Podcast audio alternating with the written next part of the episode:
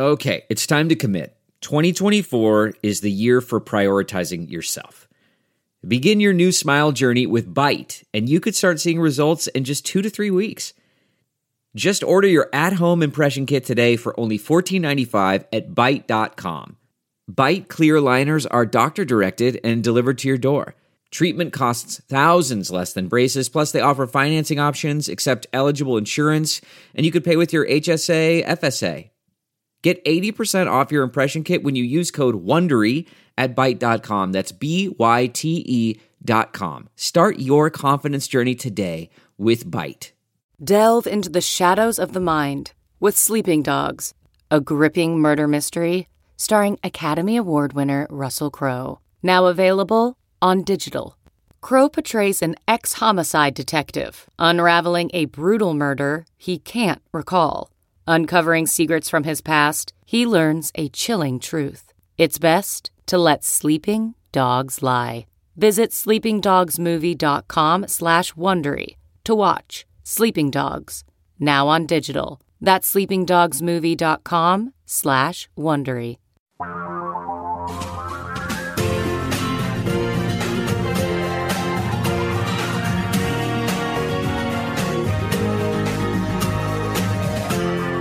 This is the Tom Hartman Program. Well, rabbits, rabbits, rabbits, and happy Lunar New Year. It's also Black History Month. I'm going to talk about how right-wingers are already pre-twisting that.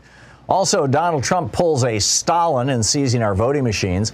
I want to get into how the moral panic of critical race theory has morphed into a book-banning frenzy, and why a disparate group of billionaires, Republican politicians, televangelists, media outlets, and white supremacist militias have found common cause around a new and exciting moral panic.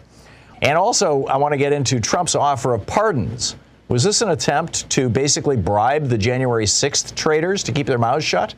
Hey, don't tell anybody what's going on. Well, we'll get into that. The G O P in Georgia is executing Donald Trump's playbook to end democracy in America right now. And we've got geeky science. Same-sex penguins are succeeding as foster parents in the New York Zoo. I'll tell you all about that. So, to just kick it off here, the title for my op-ed today over at Hartman Report dot com is How the Moral Panic of Critical Race Theory Morphed into a Book-Banning Frenzy. Some people are familiar with the concept of a moral panic. You know, a moral panic is like the McMartin preschool, oh my God, the satanic ritual abuse of children, the freak out in the Reagan administration around H I V AIDS. Oh, it's it's a gay disease. Look out for gay people. I mean, there's a, been a bunch of these over the years. Those those were from the eighties. More recently, we had, you know, the whole bathroom bill thing. Oh, my God, trans kids are going to the wrong bathroom. And we know it's a nefarious, you know, it's it's like the Republicans are constantly Uh, looking for these moral panics. And I think it's, well, back in the eighties, Tipper Gore was, uh, you know, the lyrics on these songs are going to poison our kids. The rave culture thing in the nineties, you know, this uh, British girl dry, died of, of ta- after taking one ecstasy pill. And suddenly it was all over the place. Oh, my God, ecstasy. And, and it turned out it was being funded by the alcohol industry, the advertising campaign to promote the moral panic against ecstasy and raves.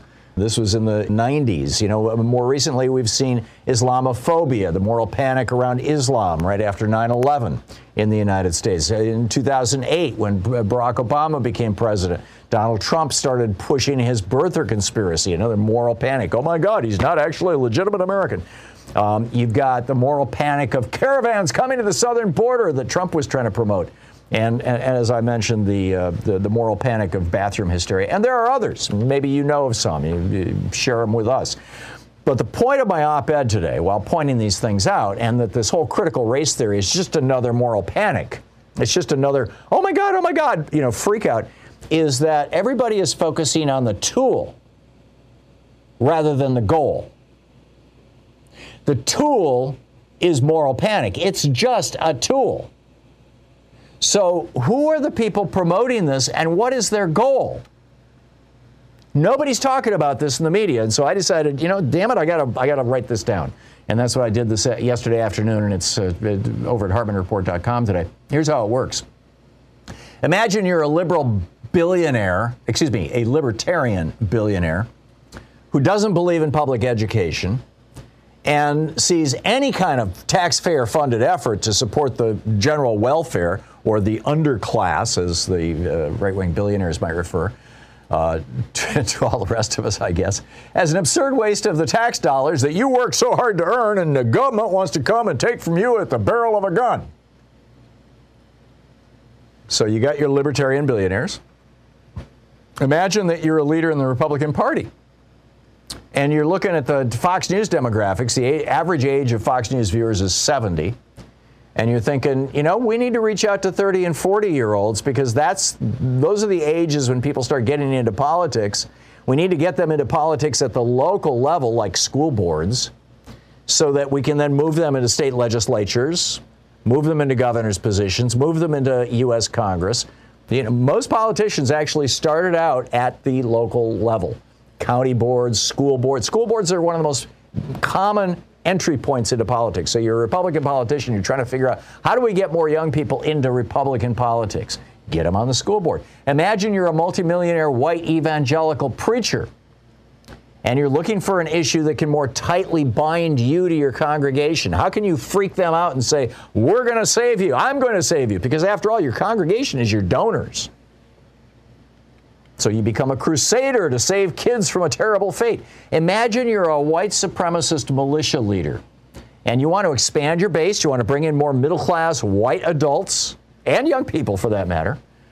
But you want an issue that isn't going to end you up in jail.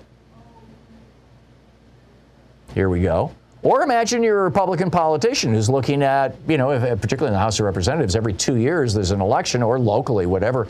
Uh, you're looking at a primary challenger from your right. How do you prove your bona fides? How do you prove that, you, you know, yes, I am a culture warrior too? Well, all of all five of these groups of people, the, the, the libertarian billionaires, the Republican Party leadership, the white evangelical preachers, the white supremacist militia leaders, and the Republican politicians, all of them benefit from this critical race theory moral panic. These are the crisis actors, to use Alec Jones's phrase. And this particular moral panic has, you know, a deep has deep roots, particularly when you look at, you know, the whole Betsy DeVos thing about, well, this is what she said over at Fox News. She said, because wokeness is the left's religion, banning critical race theory and the sixteen nineteen Project won't fix the problem. The liberal education establishment will simply rename, rebrand, or repackage those insidious ideas to get around so-called bans. So the solution? Well, we have to just destroy public education. Replace them all with for-profit charter schools so somebody can make a buck off education. Come on, guys. And, but this that movement, which I think is the largest part, frankly, of the whole critical race theory moral panic. It's, a, it's an attempt to destroy public schools and destroy the unionized teachers who work in them. Has deep roots. In nineteen fifty-four, after the Brown v. Board decision of the Supreme Court said you can't have legalized segregation in your public schools anymore, entire counties shut down their schools for a year. You had this explosion of white all-white so-called Christian academies all over the country. You know, you had places like Bob Jones University, and then Jerry Falwell started Liberty University. And, you know, it was just, it, it was all about, hey, the safe place for white people, now that Brown versus Board. Back in the seventies, when, when I was working in radio, I was doing news in, in Lansing, and for, for a short while, I was also helping produce the Chuck Drake Show. Chuck Mefford was one of the owners of W I T L. Good guy. He's passed away now. Um, uh, but he did an afternoon talk show every day on the station that I was doing the news for. And I would sometimes help him produce that show. And I remember this whole, all this whole issue about, why should I pay property taxes when I don't have kids anymore? My kids are all grown up. Why am I paying property tax? Or I never had kids. Why am I paying? You know, I mean, this, this attack on public schools, like I said, it started in nineteen fifty-four. It morphed in the nineteen seventies. Out of this came, in the nineteen eighties, the charter school movement with the encouragement of the Reagan administration. and then in the nineties with the encouragement of the of the of the Clinton administration. And now it's a big business. In Washington, D C, for example, there are as many charter schools, uh, you know, making profits for their investors as there are public schools. So this, you know, as I see it, every group wins in this. Every one of these five right-wing groups, they all win with this moral panic, and particularly the billionaires and the Republicans, as is usually the case. And the only losers, frankly, are black people, school kids, and history. And school kids don't vote. History doesn't vote. And black people, well, the Republicans are looking at that going, hey, you know, we can purge them off the voting rolls. We can force them to stand in line for ten hours. Uh, and then when they get there to vote, we can give them provisional ballots so we don't have to count. So they figure, we got this one under control. But I'm telling you, by the month after the election in twenty twenty-four, by December of twenty twenty-four, and maybe by December of twenty twenty-two, this moral panic will be over. It will have served its purpose. It, it got Glenn Youngkin elected in Virginia as the governor. It's going to, you know, this is going to be used big time in twenty twenty-two. We'll see if it still has enough juice to be used big time by Republicans in twenty twenty-four. But don't worry, when this one goes away, the Republicans will come up with another one. Right? They'll come up with a brand new moral panic. What's it going to be? Hispanics? You know, I mean, they've got to have a racial moral panic. They've been going after black people for quite a while now. Is it going to be Hispanics next? Or Asians? How about religion? You know, they, they, they've kind of uh, done their thing on Islam. Are they going to go after, like, Sikhs next? You know, Hindus? Or how about gender and sexuality? They've gone after trans kids. They went after gay men, you know, the whole AIDS things. And, and then they went after trans kids with the bathroom bill. What's next? Lesbians? I mean, who are they going to go after next? You can bet your bottom dollar that as I'm speaking, the younger versions in the G O P of Newt Gingrich and Frank Luntz are focus grouping their next moral panic as we speak. In fact, well, when you dig into it, you discover that the critical race theory moral panic took a year. It was a whole year in its development and its promotion, principally via Fox News. It's amazing. We'll be back. This is the Tom Hartman Program. Up next, Black History Month and Donald Trump trying to take down our elections, pulling a Stalin. Stick around. Steve in Phoenix. Hey, Steve, thanks for watching us on Free Speech T V. What's up? Yes, good morning, Tom, and happy uh, Groundhog Day. Thank you. You being a Michigander, and you know, me being a Wisconsinator, we know how that is, and everything oh, yeah. else. I remember it well. It was a big deal when I was a little kid, and then it kind of went away. Yeah. You know? So yeah, anyway, what's up, sure Steve? Day, that means, you know, early, early uh, spring, I guess, you know. Yeah. Anyways, getting back to this stuff here. This uh, critical race theory, this is just the twenty twenty-one twenty twenty-two version of what uh, Obama, they put out when Obama became president, what they were yelling and screaming about, which was Sharia law. Everybody was getting all lathered oh, up. Oh, yeah, I forgot about that. I should have included that in my op-ed. I mean, forgive the interruption. Well, go ahead, Steve. You can do add-ons to your list. Yeah, I can edit know. it, yeah. I'll edit yeah, I get that. I've got to become a full subscriber. I'm going to do that soon here, too. It's great stuff. Anyway, the Rubes, they got to figure out one thing. The, the G O P, they only care about three things.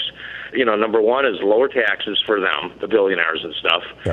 and deregulate everything and anything they possibly can. Number three, destroy any and all safety nets that are out there for people. The other thing I'd like to just touch on real quickly is Trump was back in uh, Texas, I believe, on the weekend, and he's spouting, he, he's, he's actually confessing his lies. You know, or his, his plan to uh, overturn democracy. Yep.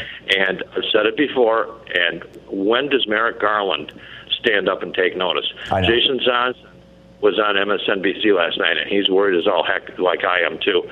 And so is uh, Frank Figliuzzi, the ex-F B I director. Yeah. But what do you think, Tom? When does Garland start to get going on this? Well, I think Garland will step in. Keep in mind, prosecuting a former president is the ultimate political act. And, you know, there have been precedents for this in advanced democracies. You know, France has prosecuted a former president. Israel has prosecuted two former presidents and is in the process right now of prosecuting another former president, or prime minister, actually, but you get the point. But it is a, a highly political move to do this. Uh, you can't disentangle it from politics. So my guess, Steve, is that the Department of Justice is waiting for the political pressure to prosecute Trump to reach the point where they can be out about it, where they can come out and discuss it. When right. Republicans start talking about prosecuting Trump, and frankly, I think that's what's going to come out of the January sixth public hearings, that is going to produce a, I believe, I mean, we'll see, right? But my guess is that the January sixth public hearings, when they start having these people come in and testify in public that, yes, Donald Trump told us to do this. Yes, Donald Trump advised us to do this. Yes, Donald Trump's people said that Donald Trump wanted us to do this. At that point, the pressure will be so great that I don't think he can he can pass the buck or ignore it any longer.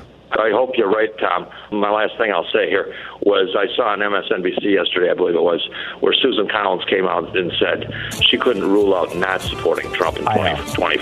I know. That, that was pathetic. It was just pathetic. I mean, this, this is your Republican Party, you know, spines made of jelly. Steve, thanks for the call.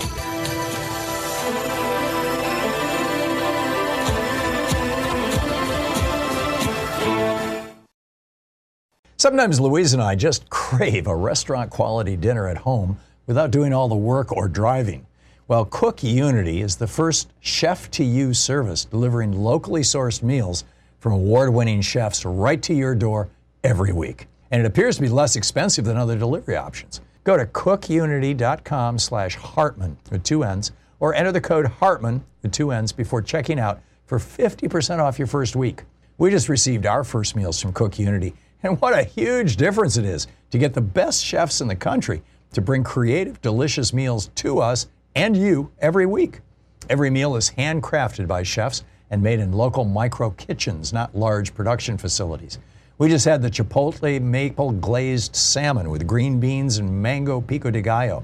It had everything we love in a meal. They have all sorts of options like vegan, paleo, pescatarian, gluten-free, and more. Menus are posted two weeks in advance, so you have plenty of time to choose. Experience chef-quality meals every week delivered right to your door. Go to cook unity dot com slash Hartman with two N's or enter the code Hartman with two N's before checking out for fifty percent off your first week. That's fifty percent off your first week by using the code Hartman or going to cook unity dot com slash Hartman. CarMax is putting peace of mind back in car shopping by putting you in the driver's seat to find a ride that's right for you. Because at CarMax, we believe you shouldn't just settle for a car. You should love your car. That's why every car we sell is CarMax certified quality, so you can be sure with upfront pricing that's the same for every customer. So don't settle. Find love at first drive and start shopping now at CarMax dot com. CarMax, the way car buying should be.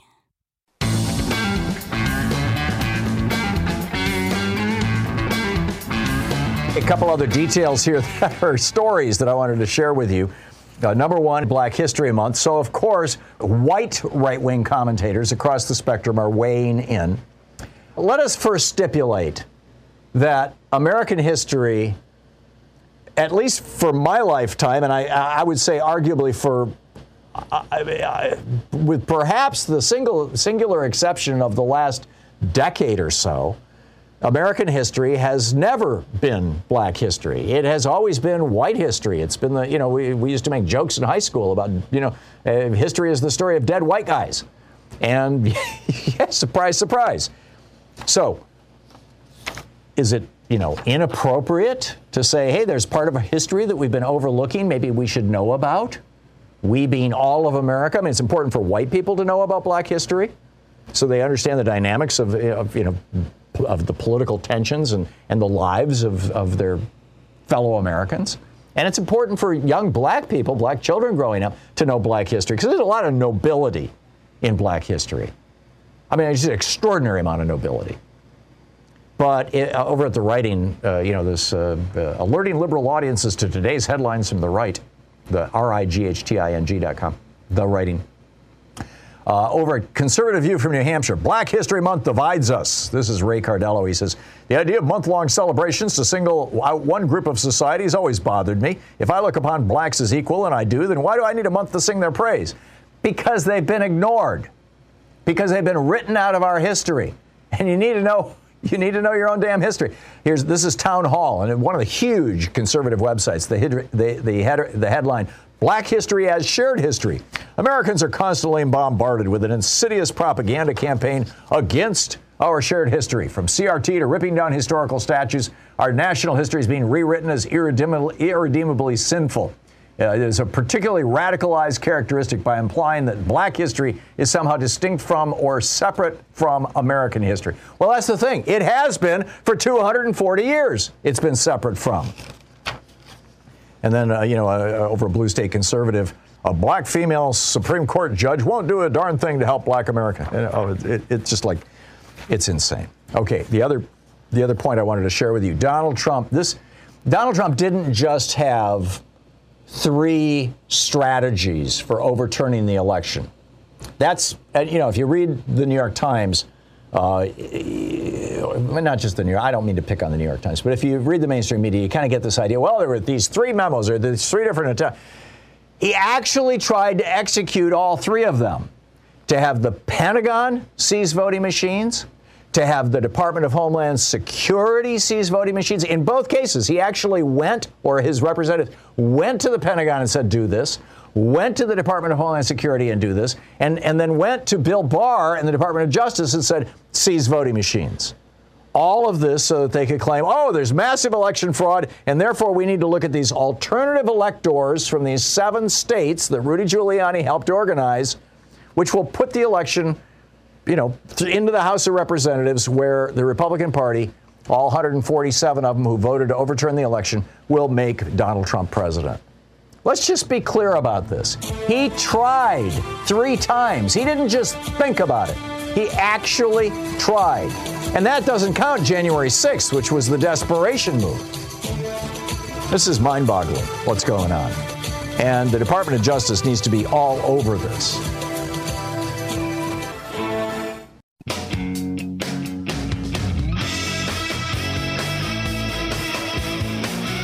Tom Hartman here with you. Okay, so we've got here now Donald Trump coming out and saying that, not only confessing that he tried to overthrow the election, I mean, just, just openly saying it.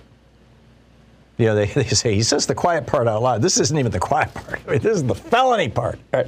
He just came out and said it. Yes, I tried to destroy American democracy, and by the way, it was legal. And now he's also saying, and this, this was another thing that he said on his, in his rant over the weekend, that if he gets elected in twenty twenty-four, th- I, th- this is a Hail Mary, right? This, this is a desperate guy who's afraid of, of going to jail. I mean, he, he's really reaching the point now where he's looking at losing his empire, going to prison, and, and, and his kids going to prison too, although he probably doesn't give a, a you know, rat's patootie about them. But this is truly desperation. He's telling, he told his crowd in Texas on Saturday that if he becomes elected president, he's going to pardon all the people who tried to overthrow the government along with him. Well, of course. But saying it out loud like that is, in my mind, identical to back in the day, back, you know, four years ago, three years ago, when he came out and said that he was going to pardon Paul Manafort. This is when Paul Manafort had been arrested. Remember that? And when Paul Manafort was going through his his, his uh, trial, and the press came to Trump and said, what do you think? And, and uh, are you going to pardon him? And Trump was like, well, I might. That's, that's called witness tampering. That is a felony in and of itself. What he was saying to Manafort was, keep your mouth shut and I'll reward you. And by the way, he did. Manafort kept his mouth shut. Trump rewarded him with a pardon. Same thing with Roger Stone. So the question, will it work this time?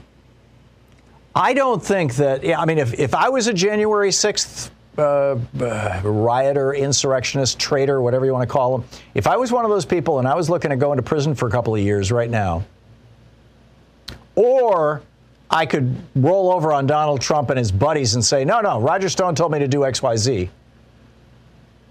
And the equation is, I'm only safe if Trump gets reelected. I'd be thinking twice. In other words, I, I would be skeptical that he could get reelected. And prob- in, in, in other words, his jury tampering or his witness tampering efforts, excuse me, in my opinion, will not be effective. But nonetheless, this is witness tampering. This is a felony. Another friggin' felony for Trump.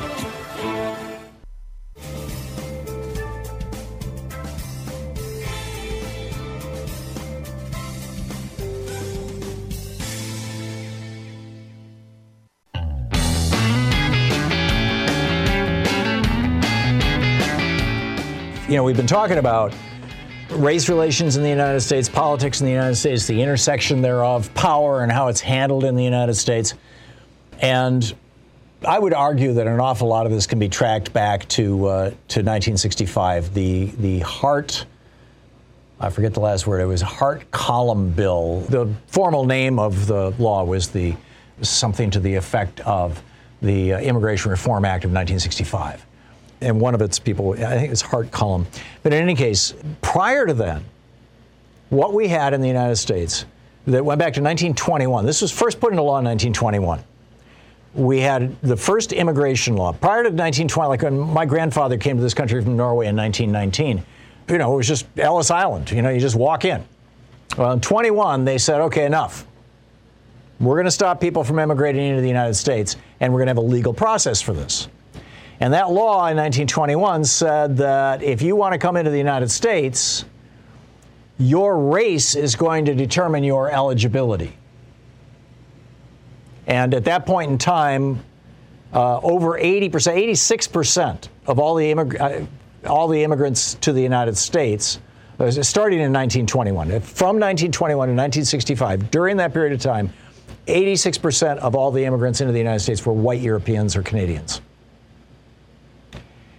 And this Hart-McCollum Act, or whatever it was, the, the, the, the Immigration Reform Act of nineteen sixty-five, literally changed that. It did away with the racial quotas.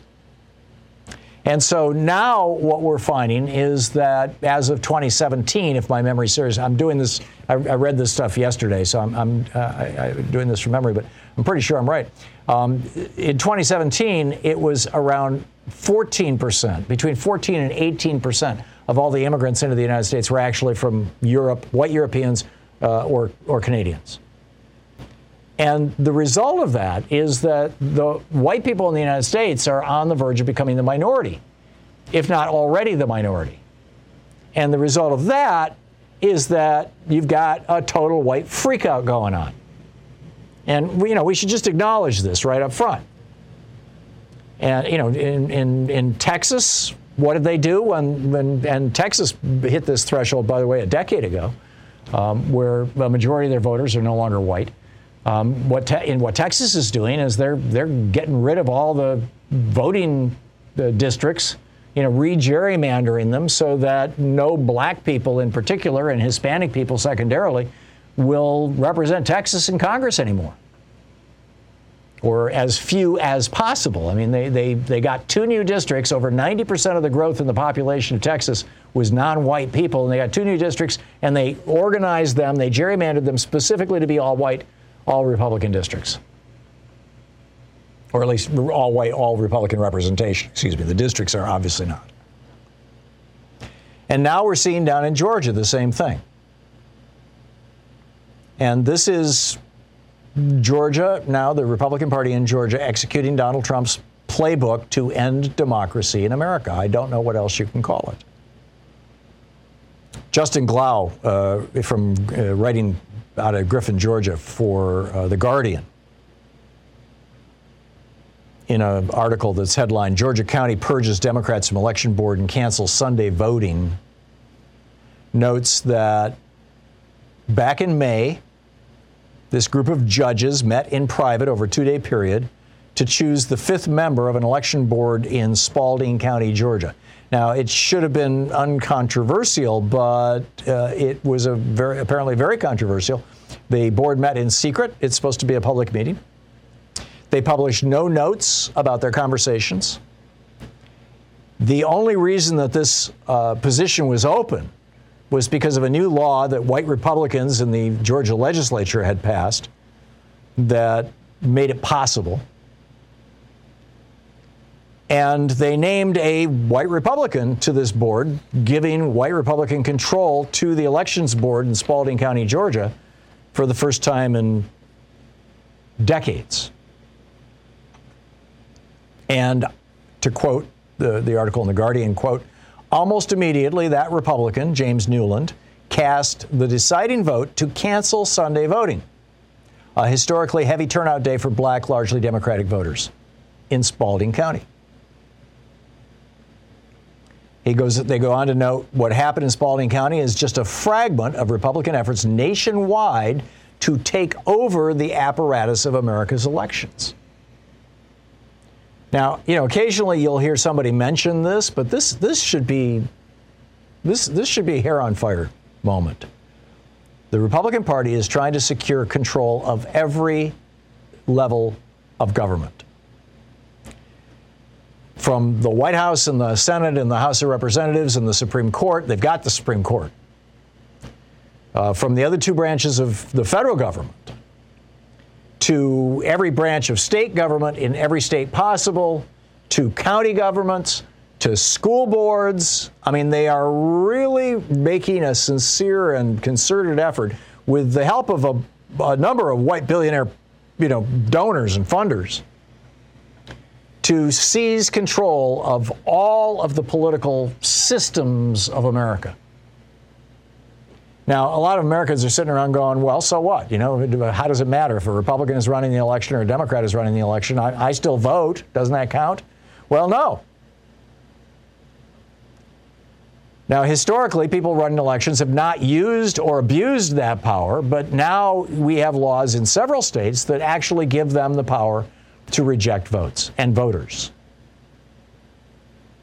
And when you have an entire country seized by one political party, and yeah, I get it. There have been times when one political party was dominant in the United States. For example, the Democratic Party after the Republican Great Depression. Basically, nobody wanted to vote for a Republican. And you can argue that in some places, and certainly it was the case, Uh, New York State is probably the best example. But in in uh, in a lot of places, you had political parties that were so corrupt, they you had what was called machine politics, that, you know, stuff was going on that didn't comport with democracy, shall we say. But now you've got over two hundred pieces of legislation authorizing this in all fifty states that have been introduced, and more than a half dozen have been passed. As they note here, the turn of events in Spalding County might have come as a shock to locals. A majority Democratic election board with three black women becoming majority Republican with two white men virtually overnight. And then they note Spalding County is no outlier. In at least five other Georgia counties, local election, election authorities have been restructured in favor of Republicans. So what do you call a country where one political party is not only, not only has political power like the Democrats did in the thirties and forties, but is using that political power to change the voting systems so that they never lose power? Well, now you've got a situation like you see in Hungary, like you see in Russia, like you see in Turkey, like increasingly we're seeing in India, formerly democratic countries that have become authoritarian or oligarchic, like what you see in Singapore, like what you see. I mean, it's just all, all over the world, right? In fact, it, probably countries run by little mini autocracies are more common than they are uncommon. But we are definitely moving in that direction, and this is not a healthy thing. And I just, I, I, I wanted to flag this for you. I know I've talked about it many times on this program, but I don't think it can be said often enough that the Republican Party has made a deal with the devil. They have decided that they are going to go into the business of rigging elections in this country and rigging education to ensure the continuation of their power.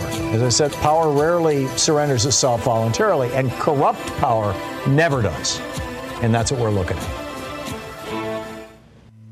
This is the Tom Hartman Program. And I think that's the key, is that corrupt power never lets go. And this this has been corrupted.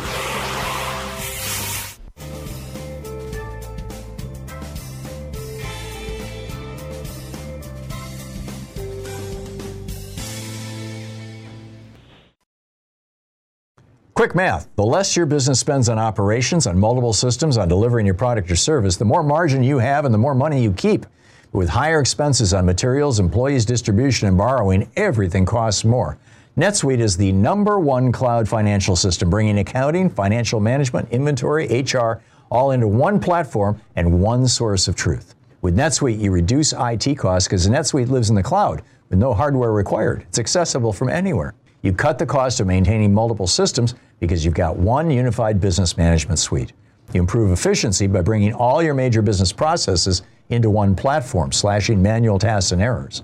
Over thirty-seven thousand companies have already made the move. So do the math. See how you'll profit with NetSuite. By popular demand, NetSuite has extended its one-of-a-kind flexible financing program for a few more weeks. Head to netsuite.com slash Hartman with two N's. netsuite.com slash Hartman. That's netsuite.com slash Hartman. That's not just the sound of that first sip of Morning Joe. It's the sound of someone shopping for a car on Carvana from the comfort of home. That's a good blend. It's time to take it easy, like answering some easy questions to get pre-qualified for a car in minutes. Talk about starting the morning right. Just like customizing your terms so your car fits your budget. Mm-mm-mm. Visit Carvana dot com or download the app to experience car shopping the way it should be. Convenient, comfortable. Ah.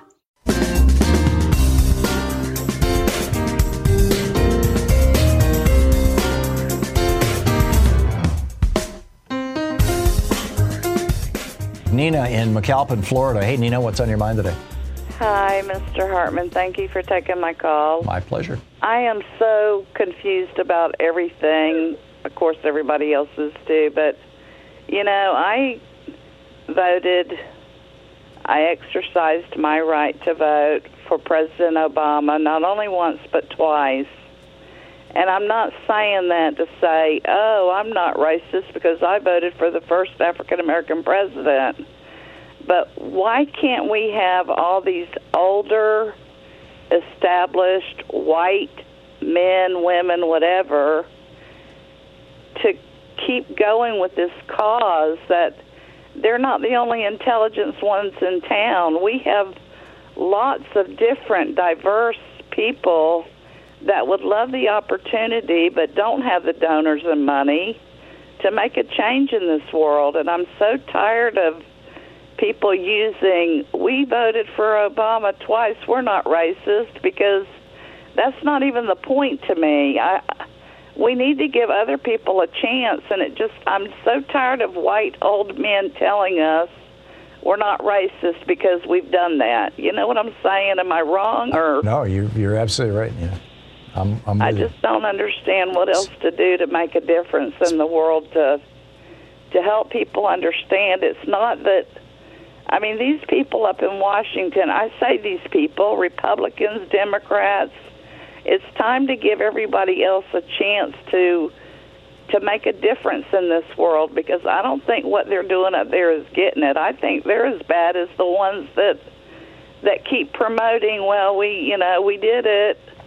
Yeah. I mean, I, I was so proud of Barack Obama, and I... And I'm an old white lady. I, I'm just so tired of the establishment telling me, you know, don't use that as an excuse. Just because you voted for him, you're still racist, you yeah. know? Yeah. Well, I don't know if you're racist or not, Nina. I mean, that's that's uh, uh, something deep in all of our hearts. But but the, the this um, this this notion that America got past racism, which is essentially what John Roberts argued in twenty thirteen, when he struck down the Civil Rights or the Voting Rights Act of nineteen sixty-five, um, because Barack Obama had been elected, is nuts. And when you look at what happened in America immediately after Obama was elected, you had, uh, you know, uh, the, that was when the white supremacist movement just exploded. And, uh, you know, I, I wrote in my book on guns about how this really got in my face that Christmas. This was like one month after Obama was elected. I was in a shooting range in Michigan with two of my brothers, and and the guy behind the counter was raving about that N-word who's who's going to take away all our guns, and almost all the ammunition in that in that place was gone. I mean, there was a, a gun panic, and you know, that was white people freaked out that there's a black guy in the in the, in the White House, and it's it's like, you know, uh, John Roberts was just so wrong, and and he and taking a meat axe to the Voting Rights Act was such a terrible, either a mistake or a crime, frankly, against this country. And and I'm with you, Nina, that we we need to we need to get through this. We need to work through this, and we need to and we need to right old wrongs. And that's what affirmative action tries to do. That's what Joe Biden is trying to do by saying he's going to put a black woman on the Supreme Court. We need to right old wrongs. That's what reparations would be about, righting old wrongs. Sometimes you can't move forward until you clean up the stuff you're still dragging around from your past, you know? Nina, thank you very much for the call.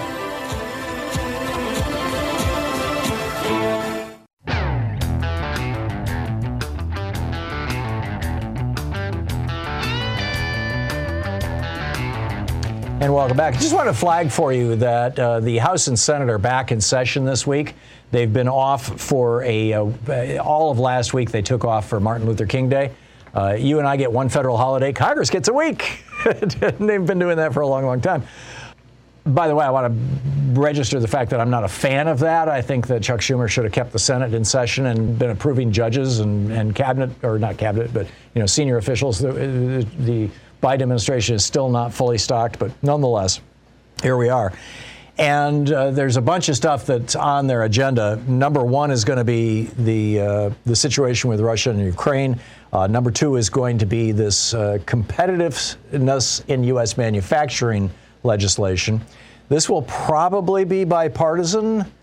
Uh, and it, much like the bipartisan infrastructure deal, the, the, the bipartisan infrastructure deal, uh, Joe Manchin put a provision in it that required the federal government to to take all that billion dollar, hundred uh, trillion dollars worth of money, to, to, to give all of it to private for-profit corporations that were working in partnerships with government rather than to give it to government. So uh, you can run it through government, but it's got to end up in the hands of a for-profit corporation. That's part of the bipartisan infrastructure deal that was added by Joe Manchin himself. And, you know, yeah, a bunch of good stuff is going to get get done, but it's going to get done at a cost to you and me of twenty or thirty or forty percent more than it needed to be um, because of that provision. I guarantee you this, we need to compete with China, we need to compete with Russia thing, uh, mostly China, is going to be the same, it'll be the same song. And you'll be hearing it from the same people. You know, there'll be Republicans who are pushing it because, hey, it's big money to big corporations.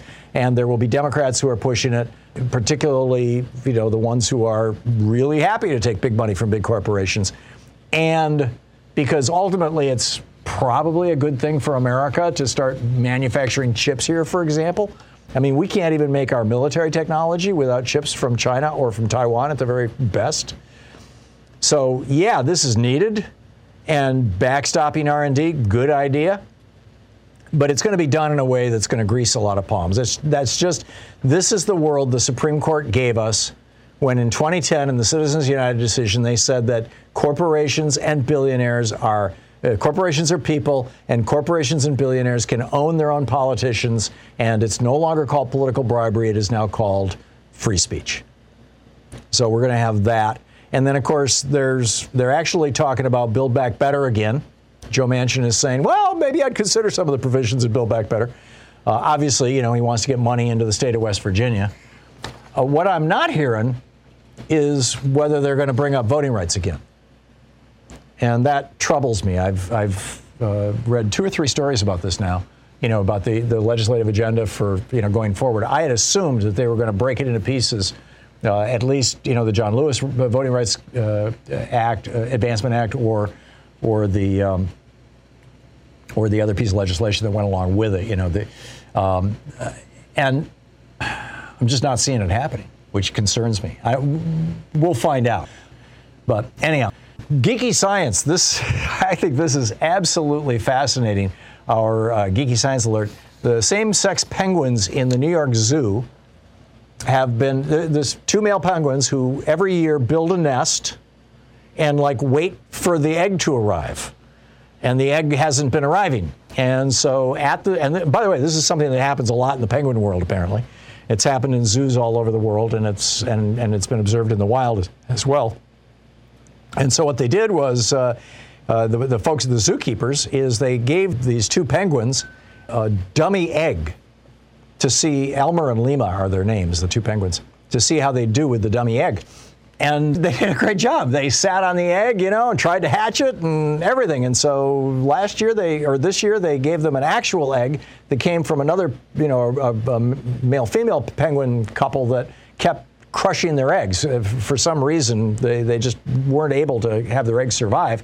And so they took one of the eggs from that other couple, gave them to this gay couple, and they have now brooded, as they say, we have brooded and cared for both Elmer and Leah, Lima, and they are doing a great job. And once we they have experience doing this and continue so, uh, they will be considered to foster, foster future eggs. This uh, variety of penguins, by the way, the Humboldt penguins are considered endangered. So, you know, another reason to try and get the next group going along. Okay, so anyhow, let's uh, pick up your phone calls here. Uh, Diana in Preston, Idaho. Hey, Diana, what's on your mind? Hi, Tom. Thanks for taking my call. Hi. Start to get a little bit of P- PTSD from talking about my experience uh, back in the early sixties. Uh, I'm a white woman. I married a black man, and we had, uh, you know, family and children, and we were terrorized. You know, and I contrast that, my experience then, with uh, now, you know, when I'm out with my grandchildren. And there's almost no um, comparison. We can go places together. You know, we've lived together. We drive in a car together, no problem. In, in the old, in the sixties and the seventies, the only thing worse than driving in, in a car black was driving in a car black and white. You couldn't do it. All right, especially if the white was oh. the woman. Oh, oh, yeah, oh, oh, I can't even talk about the experience I had. So I haven't experienced, you know, I right now I am talking about it, but uh, when I'm with my grandchildren, I don't experience any longer the anxiety and fear that used to sometimes overtake me in the sixties and the seventies. It was horrible. And I have no fear now when I'm out with my family, but I sense that it is getting bad again. Um, I just want to tell you one quick story. In the sixties, my son, my first son was three years old. My daughter was three months old.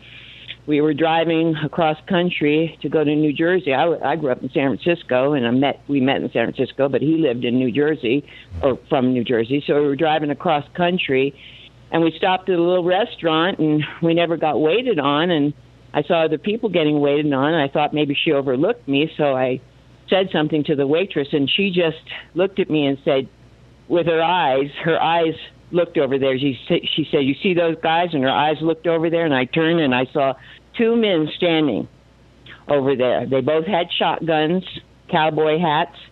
They were glaring at us. She said, she just, I said, "Yeah." She said, "Leave now." Wow. And I said, "Right now?" Because I hadn't been served. We were hungry. I said, "Right now?" And she said, "Now, now." They followed us, Tom. They followed us for at least, and this is way before cell phones or anything, you know.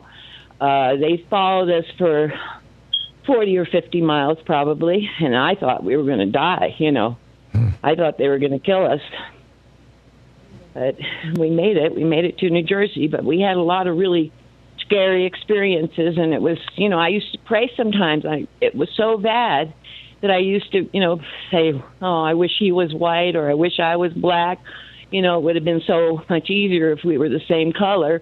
Yeah. And uh, I grew up in San Francisco in a family that was not racist at all or anything. From, you know, people from all over the world lived there. But we still, even in that city at that time, which was so such a cosmopolitan city, and, you know, it was a city of love in the sixties, we had a hard time getting married. Finally, we found Cecil Williams at the Glide Memorial Church, who married, you know, married us, and my whole family came, you know, and because mm. nobody in my family, I never grew up around racism, and all the people in my family were uh, very accepting of us. Yeah, remarkable story, Diana. Thank you so, uh, uh, thank you so much for having the courage to share your story with us. I do appreciate it. You're welcome. You're welcome. You're welcome, Tom. Thank you. I, I, you know, hopefully you've touched some hearts here. I, that that was. And, and I guess, well, the, to the question, are things getting better? Apparently. We'll be back.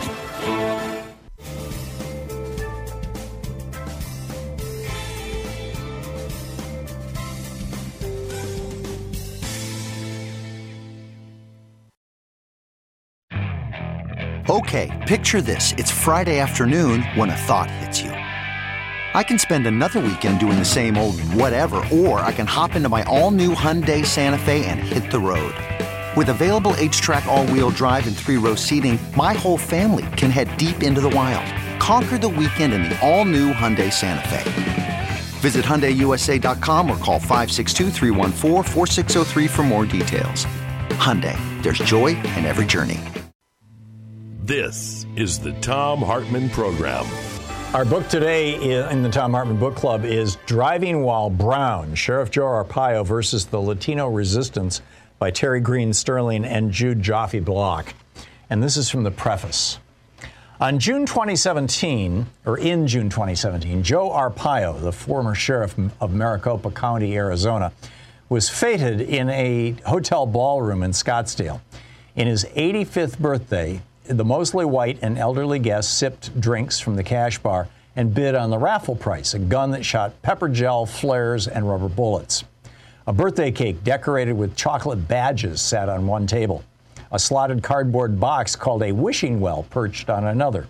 Guests were encouraged to deposit a donation into the wishing well to help pay the legal bills of the man once known as America's toughest sheriff, who would soon go on trial for criminal contempt of court. Arpaio had violated a judge's order to stop arresting unauthorized immigrants who had committed no crimes and turning them over for deportation. We attended Arpaio's birthday fundraiser as journalists researching this book. We sat with several guests at a round table with a red, white, and blue fourth of July themed centerpiece. One woman with gray hair and blue eyes glared at us as though we couldn't be trusted. She told us she had picked corn as a teenager in the Midwest. Now, she said, unauthorized immigrants had taken those corn-picking jobs from Americans. She told us she knew also, on good authority, that unauthorized immigrants stole videos from video stores. The solution was to throw illegals out of the country, which is why she supported Joe Arpaio. Arpaio, a slightly hunched, bespectacled man dressed in a blazer and slacks, and his wife, Ava, wearing a black dress and flats, stood near the birthday cake. He whacked out the candle flames with a knife like Zorro, and then he blew them out. At the time, President Donald Trump had been in office for six months.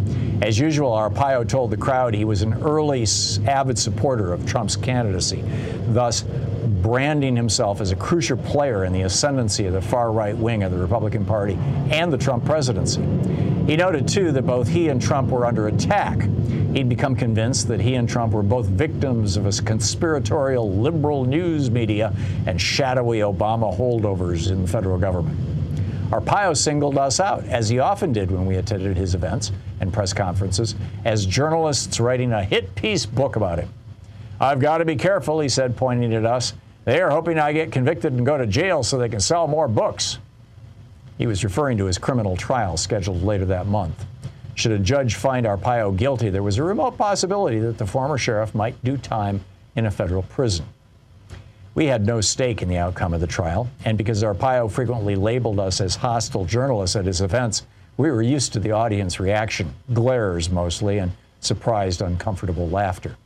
We understood, too, that Arpaio was manipulating his audience to paint himself as a victim of the news media.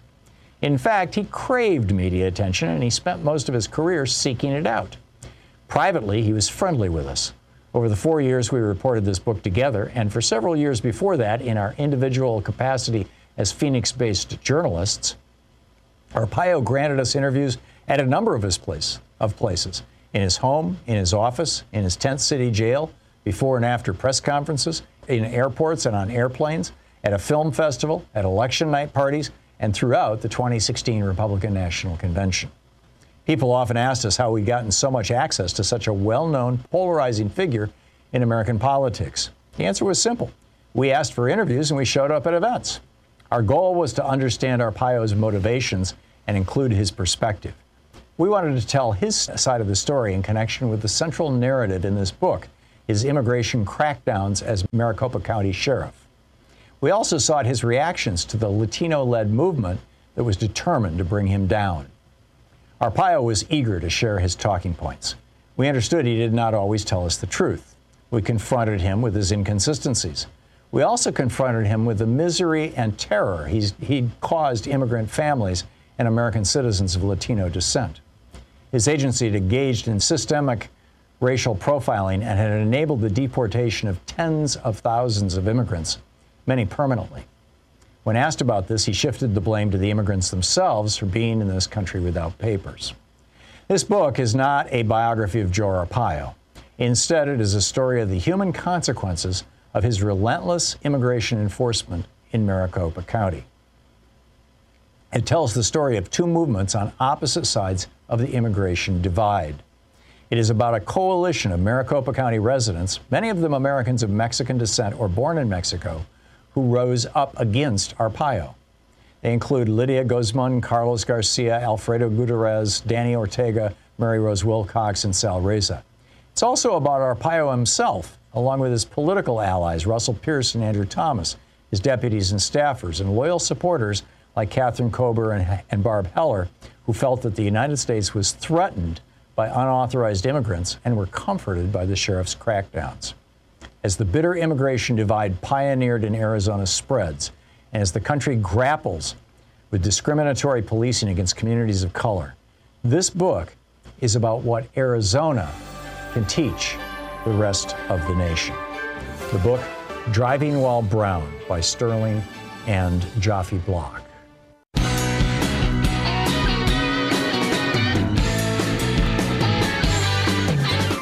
Let's pick up your phone calls. A bunch of you have been waiting for quite a while here to get on. John in West Allis, Wisconsin. Hey, John, thanks for holding. What's on your mind today?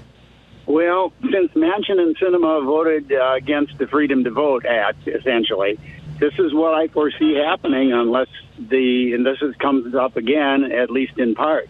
The Republicans are going to gerrymander, voter suppress, and and even cheat in other ways their way into a huge control over the House.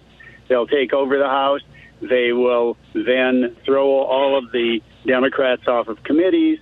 As in Wisconsin, they'll disband the uh, committee looking into January sixth. They'll then vote to not just suppress but destroy evidence, uh, just like they did in Wisconsin when Walker cheated his way to the governorship.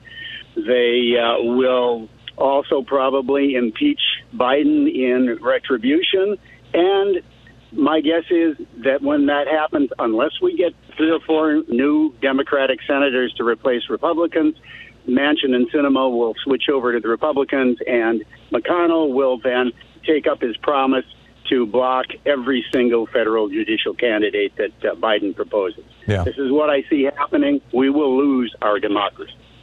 If the scenario that you outlined, John, and I've pointed to it myself for the last Five years. I, I wrote a book about it, in fact.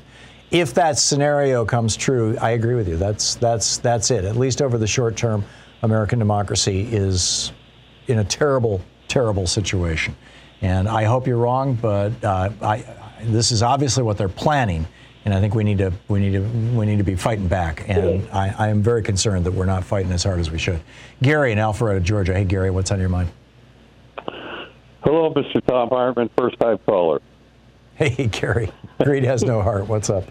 Greed has no heart ever. In the spirit of Franklin Dunn, I often wonder, it just seems just before I call, here comes Tom Hartman with F D R.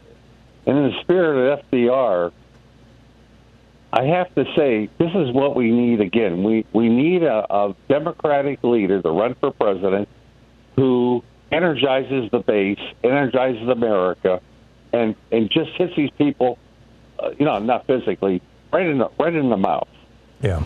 Well, we had and a couple of people like that in the in the in the presidential primary. You know, uh, Bernie Sanders and Elizabeth Warren. And I, I guess the good news is that, you know, five years ago, ten years ago, fifteen, twenty years ago, they would have been in the Dennis Kucinich category. You know, oh, little weird little fringe characters. You know, nice to put on T V for entertainment, but they really don't have anything serious to do with governing. Now, you know, genuine progressives who are, you know, trying to work toward a, a pluralistic and multiracial democracy are getting up there, uh, and in the House of Representatives, Alexandria Ocasio-Cortez and Cori Bush. And, right. I mean, you got a bunch of uh, really good progressives in both the House and Senate now who actually have power. Um, so I don't think right. we're, I, I, you know, if we go down, we're going to go down fighting. But what's your point, Gary? Right. I've called for another reason also, though. We've had a sea change in our culture. You know, all these points that we're making, I, I listened with interest to your show. and other programs and other points of view. And they're all relatively right on spot. But what bothers me is sometimes we're all over the map. And if I was a leader, if I had the chance, I would prioritize our goals. And the number one goal is this. So rule, and this is what you're talking about, and I'm raising my voice, I know. I wish we, me and you were a little younger. Maybe we ought to run for office. Get to the point, Gary. My point is the rule of law. There you go. Okay, I'm with you. I'm I am with you. And and uh, the rule it, of law. Yeah. Okay. It's yeah. more important than money. Yeah. No, I'm I'm with you, Gary. Very well said. Thank you, Neil in Greenville, South Carolina. Hey, Neil, what's up? Tom, thank you for taking my call. Are you able to hear me okay? Yes, sir. Yeah, so, Tom, what I wanted to talk about was really the necessity to teach not critical race theory, not black history, but American history. Amen. And, and I feel that the great resistance to that is that America has always resisted the truth. This is not new. We've always resisted the truth. So when you sit down for Thanksgiving, are you going to have a discussion about the Trail of Tears at your Thanksgiving dinner? Right. Hell no. Because if you do, you're then talking about the truth of America. Yep.